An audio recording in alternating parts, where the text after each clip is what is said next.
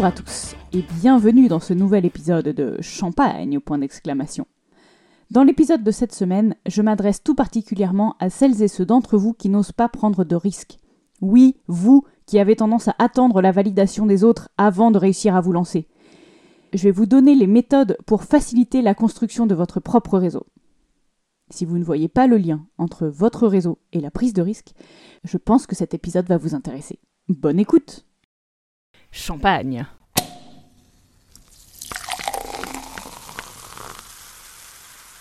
Est-ce que l'un de vos amis est déjà venu vous voir pour demander conseil alors qu'il souhaitait lancer un projet un peu fou? Si oui, est-ce que vous l'avez soutenu ou non? Si oui, est-ce que vous l'avez soutenu même lorsqu'il s'est effectivement lancé sur ce projet ou non? Est-ce que vous avez mouillé votre chemise pour lui à ce moment-là ou pas?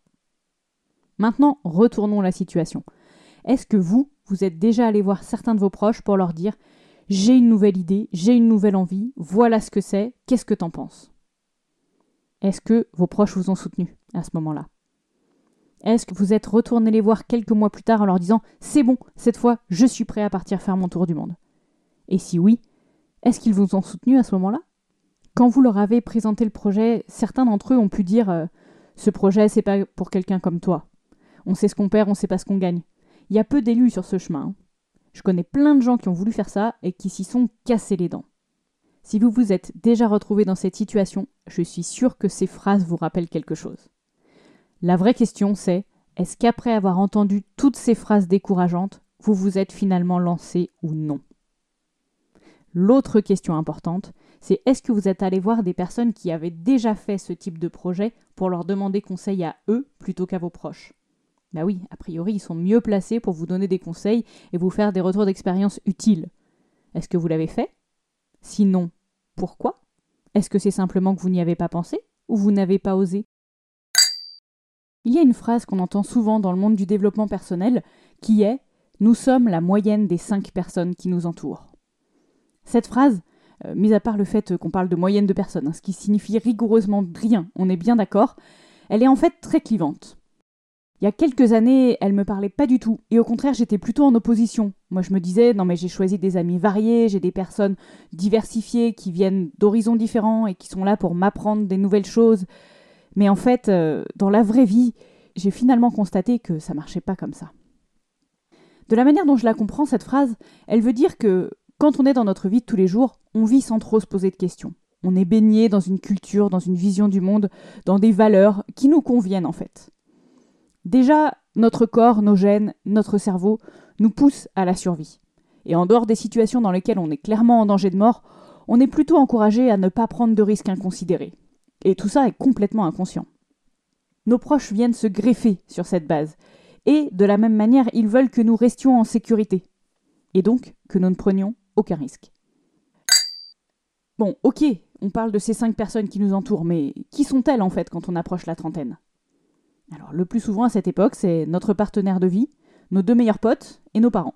Voilà, c'est plié, ça fait cinq. Là, vous voyez bien qui c'est, hein, ces cinq personnes les plus proches de vous. Et le truc qui est dingue, c'est que je suis certaine que ces cinq personnes, puisque ce sont vos proches, vous les aimez beaucoup, et fondamentalement, vous ne voulez pas les décevoir. Et donc, de manière pas complètement consciente, vous vous comportez comme vous pensez qu'ils aimeraient que vous agissiez. En fait, c'est déjà une forme d'autocensure. Avec ces cinq personnes, vous vous nourrissez sûrement aux mêmes sources d'informations. Vous avez le même type de lecture, le même type d'amis, et vos amis vous recommandent au final les lectures qui viennent confirmer les croyances que vous avez déjà. En fait, on vit chacun dans notre bulle qui est rassurante, puisque tout le monde est plus ou moins d'accord entre lui, en tout cas sur les principaux sujets qui nous touchent. Et c'est marrant parce que c'est pareil sur les réseaux sociaux en fait.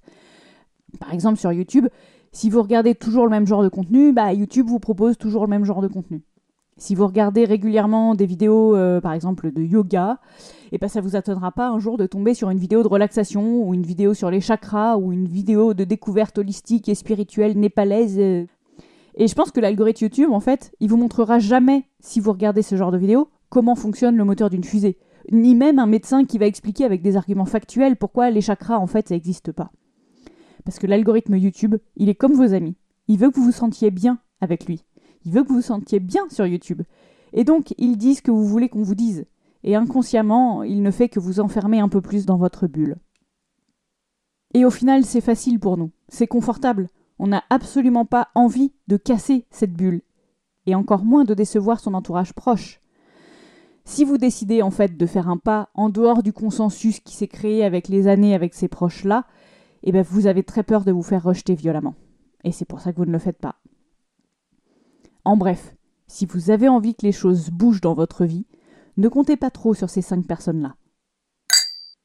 Dans ce podcast, mon but étant de vous aider à sortir de votre zone de confort et enfin faire ce qui vous plaît vraiment et de l'assumer, j'arrive aussi avec des solutions. Et pour ça, quoi de mieux que de vous parler un petit peu de mon expérience pour vous donner de l'inspiration? Et je vais prendre l'exemple de mon lancement dans l'investissement immobilier parce qu'en fait, il est assez parlant. En 2018, je suis tombée un peu par hasard sur des vidéos de présentation de ce qu'est l'investissement immobilier. J'ai notamment dévoré le contenu d'un certain bellâtre châtain bronzé, souvent torse nu dans sa piscine à Bali, euh, les vrais savent. Et la seule personne à l'époque à qui j'en ai parlé, c'est mon copain. Sa première réaction a été Non, mais les charlatans sur internet, ils sont vraiment prêts à tout. Ils veulent vendre de l'argent facile, et surtout, il y a des gens assez bêtes pour y croire. Bon, j'ai tout de même pris le soin de vérifier que cette fameuse personne n'était apparemment pas un charlatan, et puis j'ai continué à creuser le sujet pour vraiment comprendre les mécanismes en jeu et savoir si ça pouvait vraiment marcher comme ça nous était présenté ou pas en fait. Je décide d'en toucher quelques mots à un collègue qui aurait peut-être plus d'expérience que moi sur le sujet, mais t'es folle Les locataires, ils vont saccager ton appart. Et puis, de toute façon, ils payent jamais. Euh, de toute façon, les gens qui touchent les APL, c'est n'importe quoi. Tu pourras pas les mettre dehors parce que la loi, elle est contre les propriétaires et t'auras quand même ton prêt à rembourser. Et si jamais tu les poursuis en justice, ça va te prendre des années pour réussir à les mettre dehors. Franchement, ne fais jamais ça. Bon, j'ai pris le temps de me renseigner sur le taux des impayés de loyer en France, euh, qui est entre 2 et 3% pour information. Et puis j'ai continué de creuser le sujet. Au final, j'en suis arrivée à la conclusion que ça pouvait vraiment marcher. Et quelques mois plus tard, je décide de donner mon argent à Monsieur Torsenu pour acheter sa formation. J'annonce alors à mon cher étendre que j'ai acheté cette formation. Bah, ça veut dire que tu penses vraiment que ça peut fonctionner? Euh, Attends, raconte-moi, explique-moi, il faut que je comprenne. À l'issue de la formation, j'étais déterminée à me lancer. Mais j'avais conscience que j'avais déjà beaucoup lu, que j'avais déjà beaucoup regardé de vidéos, et qu'au final, tant qu'on ne fait pas vraiment les choses, eh ben, on ne les a pas vraiment compris fondamentalement. J'ai donc passé plusieurs week-ends de suite pour visiter des appartements, notamment dans une petite ville à plusieurs heures de route de chez moi, dans laquelle un ami pouvait m'héberger. Mon copain a commencé de voir que quand je rentrais à la maison pour lui raconter mes visites, les projets que j'imaginais derrière, etc., etc., ça me faisait vraiment briller les yeux. Il a commencé à me soutenir. Au final, aujourd'hui, j'ai six appartements qui sont loués, et quand j'ai mis le dernier en location, il m'a dit J'avoue que je pensais pas que c'était faisable, mais tu m'as convaincu. Et aujourd'hui, je suis bluffé de voir que tu as été capable d'aller jusqu'au bout de ce projet. Évidemment, depuis le début de ce projet, son idée n'était absolument pas de me mettre des bâtons dans les roues, mais plutôt de voir si j'avais bien conscience de tous les risques et d'être certain que je me jetterais pas vraiment dans la gueule du loup et d'une arnaque. C'était évidemment bienveillant, mais pour autant, si je n'avais eu que des personnes comme ça dans mon entourage, ça ne m'aurait pas aidé à me lancer. Pour en arriver là en termes d'entourage, j'ai dû faire des choix plutôt audacieux. Déjà, je n'ai pas parlé de ce projet autour de moi avant un moment très avancé.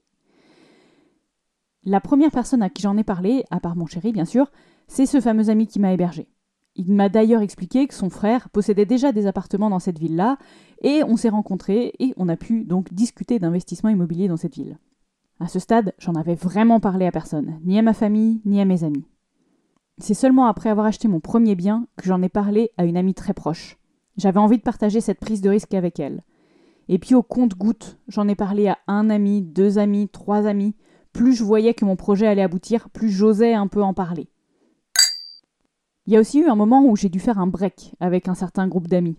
Ce sont des amis de longue date avec qui on échange quasiment quotidiennement sur Internet pour raconter dans nos journées nos petits tracas, nos petits machins. C'est vraiment les personnes avec lesquelles j'échange le plus au final au quotidien. Et à ce moment-là, c'était des personnes qui faisaient clairement partie de mon entourage proche. J'avais tenté de leur parler un petit peu de mon cheminement, de mes découvertes, de l'immobilier, de la compréhension de comment fonctionne l'économie, de la gestion de l'argent, etc.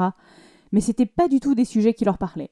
Et plutôt que de me soutenir expressément, ils n'ont pas vraiment été à l'écoute de ce que je racontais, voire pire, euh, certains se sont même euh, moqués, gentiment certes, mais moqués de moi. Et c'est à ce moment-là que j'ai vraiment compris et ressenti cette phrase. Les cinq personnes que j'avais autour de moi ne souhaitaient pas que je me lance dans ce projet. Elles étaient quelque part néfastes pour mon épanouissement à ce moment-là. Et si je voulais vraiment aller à fond dans cette nouvelle aventure, j'avais besoin d'énergie, j'avais besoin de soutien et clairement pas de moquerie. Donc j'ai soudainement décidé de quitter ce groupe, euh, sans annonce, ni fracas, ni explication, et la rupture a été assez importante pour moi, puisque ça a quand même changé beaucoup de choses dans mon quotidien. Et au final, il m'a fallu un an, un an et demi, je sais plus vraiment, pour être de nouveau en paix avec moi-même et d'accepter le fait qu'en fait, euh, tout mon entourage n'a pas accepté mes projets, ni même à les connaître. Et en fait, c'est pas grave, on a le droit d'avoir des centres d'intérêt différents. J'ai repris contact avec eux, on a repris nos petites habitudes, mais euh, à eux, je ne leur parle pas de ces sujets-là. Un autre choix qui a été fondamental pour moi dans ce projet, c'est le jour où j'ai décidé de créer un compte Instagram spécial immobilier. J'avais entendu un podcast dans lequel une jeune femme expliquait qu'elle voulait se mettre à la course à pied, qu'elle avait décidé de créer son compte sur Instagram spécifique pour la course à pied, où elle partageait ses entraînements, ses courses, etc.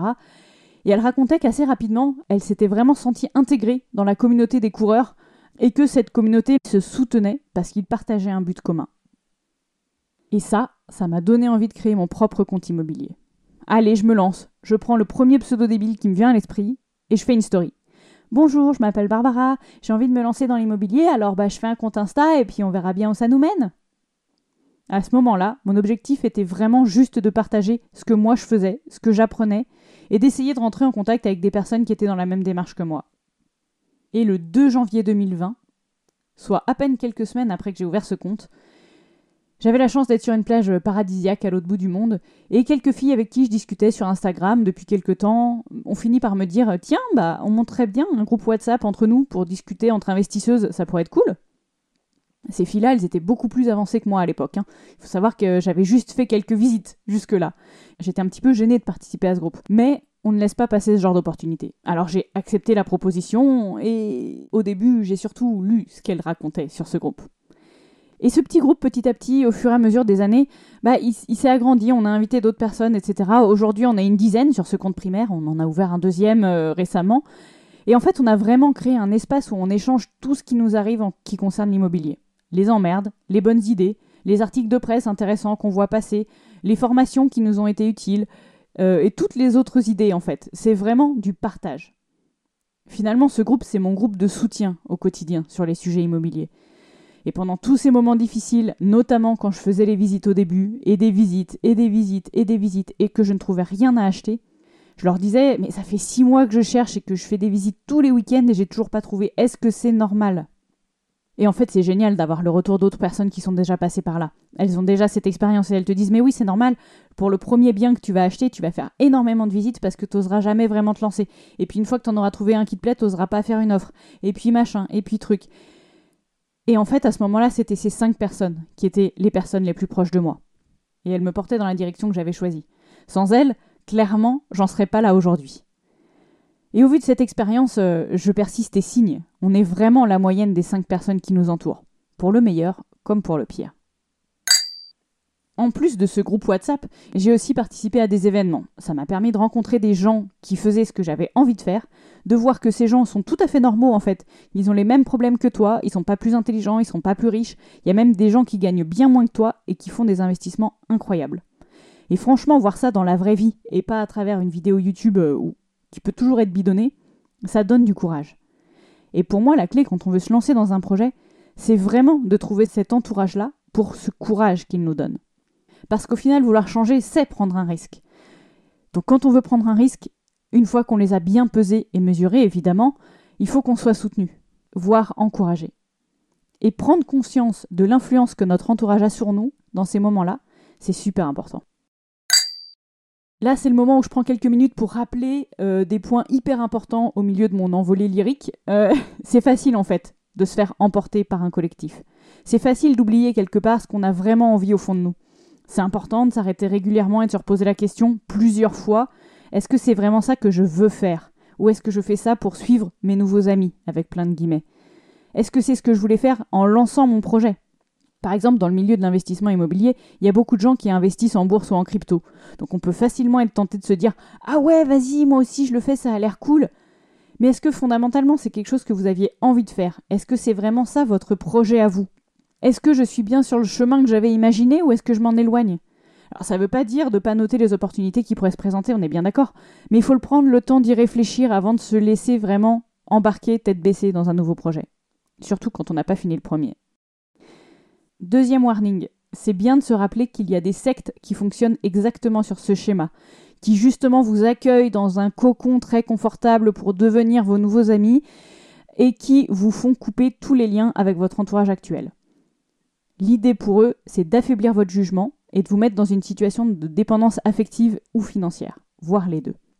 Être impliqué dans un groupe ne vous empêche pas d'avoir un sens critique et de vous reposer la question régulièrement. Est-ce que je suis pas en train de faire une connerie? Est-ce que je suis pas en train de me faire manipuler? Est-ce que je ne suis pas en train de me faire arnaquer? Pour revenir à mon podcast, euh, c'est vraiment un espace dans lequel j'espère que vous pouvez assumer vis-à-vis de vous-même vos propres rêves. Je ne sais pas qui vous êtes, je ne sais pas d'où vous venez, je ne connais pas vos croyances, ni votre univers, ni votre culture. Et pourtant, j'espère que mes podcasts vous permettent de vous poser des questions que vous ne vous seriez jamais posées en fait si vous n'étiez pas tombé dessus pour vous faire sortir de votre bulle en fait, aller regarder un peu plus loin, ouvrir votre esprit à tout ce qui vous semblait avant impossible et qui finalement peut-être euh, l'est. Je vous invite à retourner écouter le premier épisode de, cette première saison pour vous en convaincre. Et en fait, c'est vraiment ça mon objectif personnel à travers ce podcast. C'est que vous trouviez le courage d'éclater votre bulle pour faire ce qui vous plaît vraiment, dans un environnement qui est le plus safe possible et sans vous mettre à dos votre entourage. Oui, j'aimerais bien que vous ne coupliez pas les ponts complètement avec votre entourage.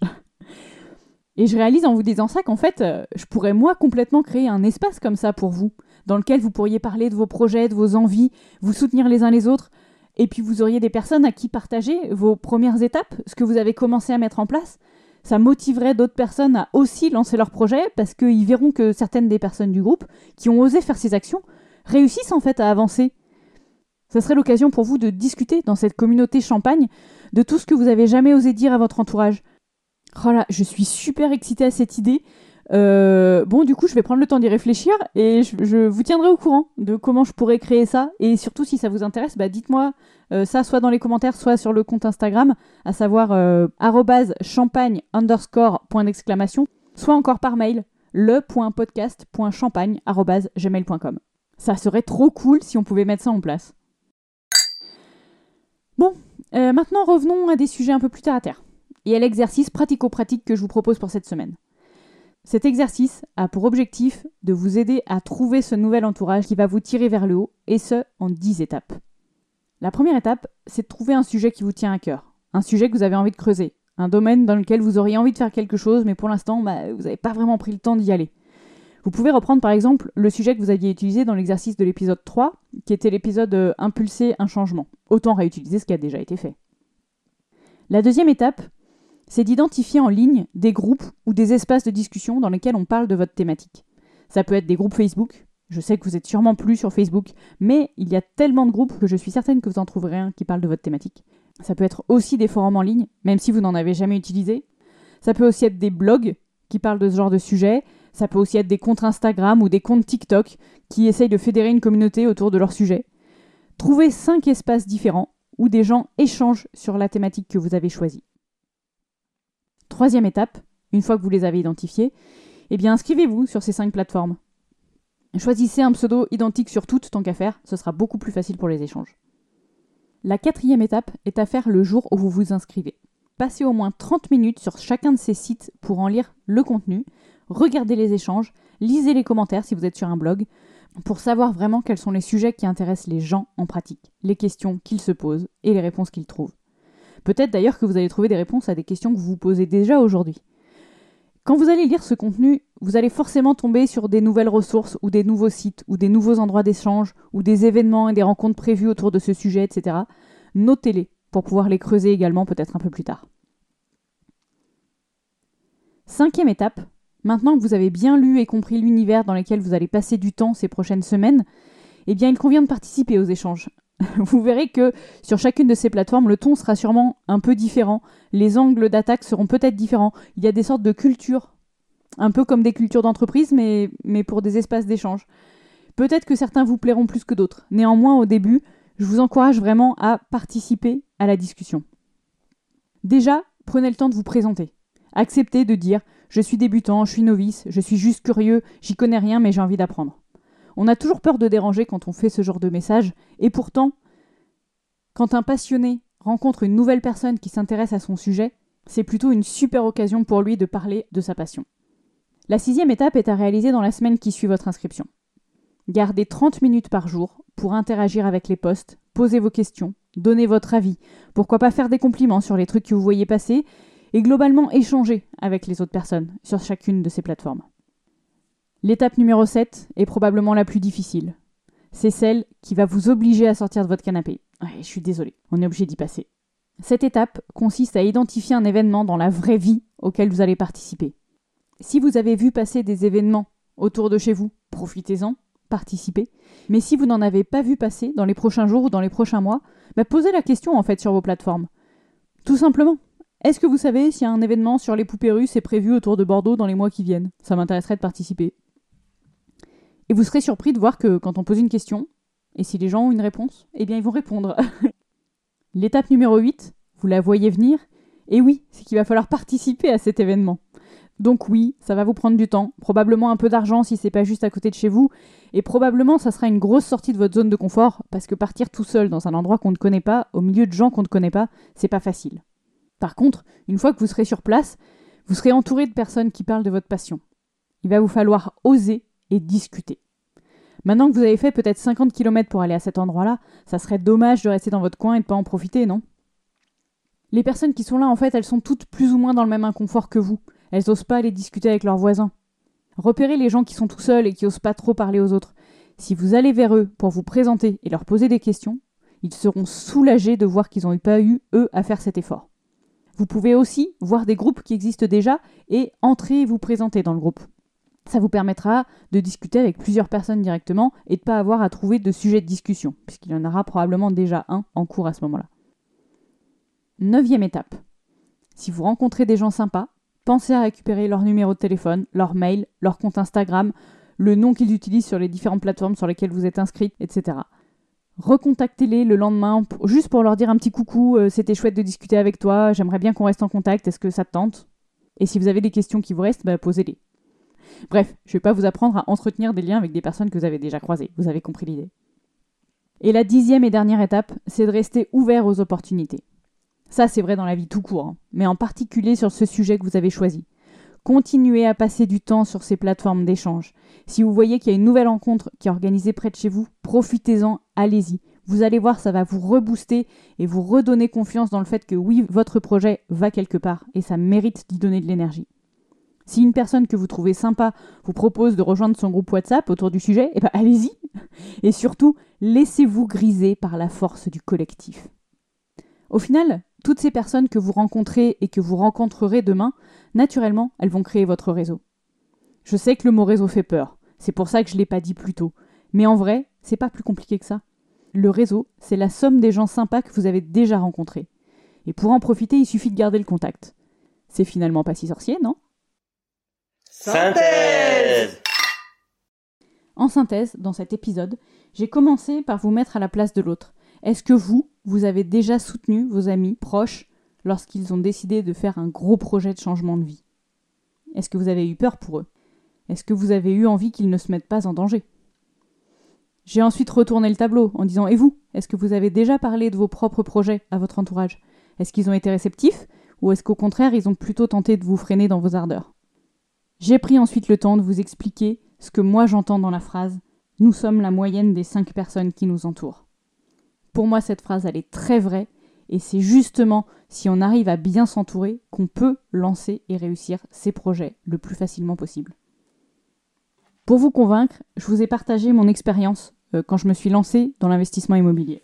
Et à quel point trouver mon entourage de personnes qui avaient déjà fait ça dans leur vie a été salutaire dans la réussite de mon projet. J'ai pris quelques secondes ensuite pour vous faire un petit rappel des fondamentaux, à savoir que le collectif c'est génial, ça peut nous faire faire des grandes choses, mais ça peut aussi abolir notre jugement. Je vous invite donc toujours à allumer votre cerveau dès que c'est possible pour confirmer que vous faites bien ce que vous souhaitez faire. Et enfin, si vous voulez que les choses bougent, il faut vous mettre en mouvement. Je vous ai donc proposé un exercice pratico-pratique en 10 étapes pour vous aider à construire votre réseau. Je sais que le mot réseau fait peur, et c'est pour ça que je ne l'ai pas dit avant la dernière minute de ce podcast. J'espère que cet épisode vous aura été utile. Surtout, s'il vous plaît, partagez-le à votre entourage pour qu'ils comprennent mieux votre démarche si jamais vous ne les informez pas que vous entrez dans un projet qui est important pour vous. C'est vrai qu'il y a des gens qui peuvent mal le prendre. Et surtout, ça m'aide à faire connaître mon podcast. Et en ce moment, c'est vraiment le plus important pour moi, puisque vous savez que c'est un projet qui me tient vraiment à cœur. Merci à tous pour votre écoute et à très bientôt.